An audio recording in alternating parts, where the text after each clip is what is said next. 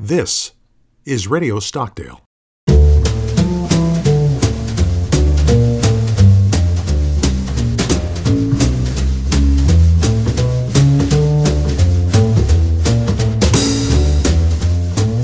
Welcome to Radio Stockdale. I'm your host, Michael Sears, at the Stockdale Center for Ethical Leadership. My guest is a professor in the departments of neurology and biochemistry at Georgetown University Medical Center.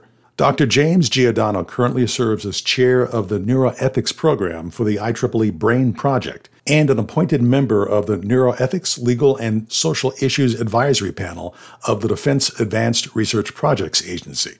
He's the author of over 300 publications in neuroscience and neuroethics. His ongoing research addresses the neurobiological basis of neuropsychiatric spectrum disorders and neuroethical issues arising in and from the development, use, and misuse of neuroscientific techniques and neurotechnologies in medicine, public life, global health, and military applications. Dr. G, I could go on, but let's get into our conversation. Welcome to Radio Stockdale. Thank you so much, Michael. It's a real pleasure to be here, and thanks for having me on. We're going to take this in several parts across several episodes, and I appreciate that you'll be with us for a couple of weeks here. Let me let me start out by asking you to summarize neurobrain science and technology. You call it S and T. Yeah, I think what we can do is we can put the two of them together. You know, science and technology do an interesting dance. We use the techniques and technologies we have at our disposal to be able to apply various scientific observations. And these go from the relatively mundane to the exceedingly complicated. And then we get to the level of that complication with the tools that we have, and that demands ever more sophisticated and capable tools, which then allows us ever deeper insights of science and those things that are part of our scientific, not only observation, but capability of engagement. In other words, what we use science and technology for are essentially the three A's. We use it to assess what it is we're looking at, access those things, and humans are tool users. Ultimately, we want to affect that in some way. And when we're talking about the brain sciences, that's exactly the paradigm. So, we're talking about the brain. Tell me some of the cutting edge projects or areas of development that, that are going on today. What we can really do here, Michael, is parse it down into three essential domains. And, and what I mean by that is, is the essence of what these things are doing. And then we just increase the complexity and sophistication of the tools that we're using. We have those tools that again assess the brain and its and its structures and functions. So here we're talking about such things as uh, in- increasingly capable types of neuroimaging that allow us to depict the brain and its nodes, networks, circuitries, and connections in relatively real time with with ever grading fidelity and granularity.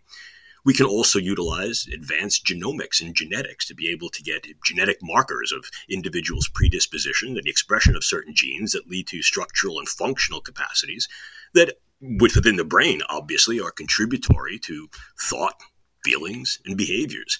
And then also, we're utilizing a host of related techniques, such as peripheral types of assessments, uh, various types of, of biomarkers, for example, utilizing, if we will, downrange chemicals that the body produces that are reflective of changes in the nervous system and the brain.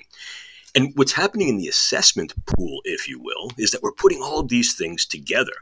And by putting them together, we're now demanding that these data become integrated. So, the most recent developments in big data science and methods has really become something of a force multiplier, if you will. Uh, I use that term with great respect to my colleague Dr. Diane DiEuliis of the National Defense University. And Diane and I have been working on some of these areas where, where big data and the brain sciences intersect. And we like to say that you can't do state of the art brain science without state of the art data science. And increasingly, we're also using forms of decision technologies, machine learning, AI, to be able to create algorithms that allow us to integrate, synthesize, and utilize these assessment techniques and the information they yield. But then the next dimension, the next domain, is to be able to affect what we can assess. And we do that with ever greater accuracy of the way we can access various levels of the brain. So here, we're looking at things that go from the relatively simple to the highly sophisticated probably the lowest hanging fruit that we're all aware of, are those things that we can do by modifying individuals' behaviors and thought patterns. Very, very low tech stuff. So the more we know how a brain works, the more we know what we can do to get it to work. Things such as meditative techniques, focus techniques, learning techniques, didactic techniques, techniques that we can apply for leadership. But then we go one step further. Now, what type of things could we do directly? You know, humans are very fond of the idea, at least over the past 150 years, of relatively better living through chemistry. Whether that chemistry comes through the foods we eat or the substances we take as supplements, and in some cases, exacerbants of what our physiology can do, such as drugs. So, here too, the more we know about the specifics of the brain on a variety of levels, from the cellular all the way to the systemic, the more we can gain sharp shot pharmaceuticals and nutraceuticals rather than buckshot pharmaceuticals and nutraceuticals. In other words, you're really sort of figuring in, if you will, the, the, the, target range of, of what you can, quote, hit with drugs and do that in ways that have less side effects. But all drugs are what we call potentially dirty. In other words, although we think we can get a drug exactly where we want it to go, it's going to go anywhere in the body that there are receptors for that drug. And this gives rise to a host of possible effects. But what if we could deliver those drugs in much more of a punctate way, much more of a pointed way. And we can. So now the ability to give drugs by linking those drugs to nanopharmaceutical types of engineered scaffolds, proteins, envelopes, is able to deliver those drugs more specifically to key areas within the brain and get them into the brain at more selective concentrations so the doses can be lower. You're making some very good points here. What are those things that can both access and affect the brain? Well, clearly, what we can use is low tech means to access the brain. In other words, the brain senses our bodies and our environments. So, low tech approaches to behavior modification, cognitive modification, the narratives we read, the way we engage the world. Certainly, the more we know about the brain, the more precise, or at least the more capable we can be in such approaches. But we're looking to do more. So, what we're looking to do is to create high tech means of being able to not just access the brain itself, we're already there with various surgical means and transcranial means, but to do so with higher precision, with higher specificity. And this is where we're really seeing the development of ever more capable and specific drugs that, when coupled with, for example, nanotechnology or other forms of pharmaceutical technology, can access the brain at greater potency and therefore be used at lower doses with less side effects. But we can also use a host of devices. Here we can use such things as transcranial electrical or magnetic stimulation, and we can quote, go deep. We can use forms of deep brain stimulation that are becoming ever more sophisticated, ever more precise, and increasingly less invasive with the ultimate goal to be non invasive ways of getting a vast array of sensing and transmitting electrodes into the brain, and in so doing, create, if you will, a form of brain access and brain modulation remotely. And then we go one step further. We can also utilize some of the novel techniques of gene editing and synthetic biology to be able to modify the structure and therefore functions of what the brain does. So, Dr. G, you know, you're getting me a little bit nervous here. Um, who's doing this kind of research? And I, I'm talking about friends and foes. Well, certainly we know we are doing it, the proverbial we, the United States and its international allies.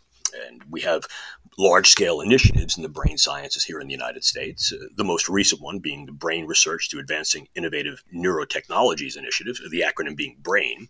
But there are similar large scale initiatives in Europe. For example, the European Union Human Brain Project, which really is a conjoined project of multiple countries within the European Union. But here too, we're just not limited to these two. We recognize that the Australia New Zealand Brain Project is huge. There's a brain project in Argentina. There's a brain mind project in Japan. But what we also must be aware is that brain science is not limited to what used to be referred to as the West. There's a tremendous undertaking in China, which is the China Brain Project. And we know that there have been ongoing efforts in what was formerly the Soviet Union and what is now Russia, although those efforts tend to be a little less explicit, but certainly conjoin a, a tremendous amount of scientific and technological capabilities.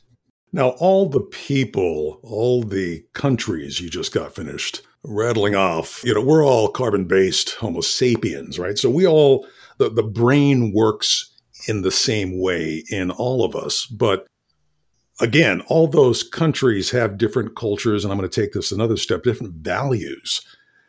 Tell me how that plays into what we're talking about here the differing values that we see expressed out there. Well, you made a good point. I mean, countries countries that claim a national origin, a national sovereignty, are based upon long-standing cultures, and those cultures have a history, and those histories determine those people's needs, desires, values, and how they define what is good or not good. In other words, their their mores and their ethics. And those ethics are then used to guide those practices that are important to obtaining and sustaining what those peoples define to be the good inclusive of what happens in science and technology. So, the variety of cultures, in other words, the multicultural enterprise that is current brain science, is confronting the fact that this is no longer an enterprise that is exclusively the domain of, quote, the West, and that China and other countries, such as Russia, among others, that have somewhat differing histories, differing ethics, and are filtering those histories and ethics through different political lenses are also involved in this enterprise. So I want to touch on that more a little bit later, but let, us talk about the costs involved in this research and the impact of this research on cultures, on countries, and then we're going to take it to battlefields. Tell me what you believe the relative costs are, the burdens and risks associated with these. Well, you have to remember the, the low hanging fruit is that any and all of these efforts are aimed at what people's groups, institutions, organizations define to be the good. And that good very often obtains and entails protecting, sustaining, and embellishing quality of life, the human condition, re- reducing the human predicament for kin and kith that are involved in whatever this group defines as itself within that collective. So clearly the benefits are there. In other words, if we aim the brain sciences at relieving the human predicaments of pain, suffering, disease, injury, subjective illness, clearly we're doing that. We're applying the brain sciences in biomedicine. I'm going one step further. A lot of the brain sciences are now available direct to consumer. And one more step, there's an entire do it yourself market for brain sciences and brain technologies, still very much aimed at improving the overall quality of life, whether it's by relieving things that we define as disease or disability, or literally improving our capabilities, optimization, performance capabilization, etc. But then let's go one step further. If we really examine history, Michael, what we can see is the most cutting edge science and technology have always been employed for reasons of defense, for reasons of security, and for reasons of offense to be better than those who you may feel are threatening you, your way of life, and your ideology. And the brain sciences are no different. So the viable weaponization of the brain sciences is a current reality. That is a perfect segue to the next episode. And let's go ahead and take that in the following episode as we go forward. Thanks for joining us on this episode, talking generally about brain science and technology. In the next episode, I want to dive a lot deeper into what you're calling the weaponization of the brain. Thanks for joining us. My pleasure. Thank you.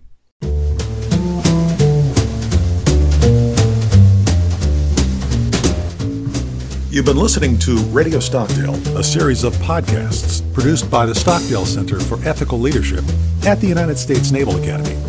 You can hear more podcasts at stockdalecenter.com slash podcasts.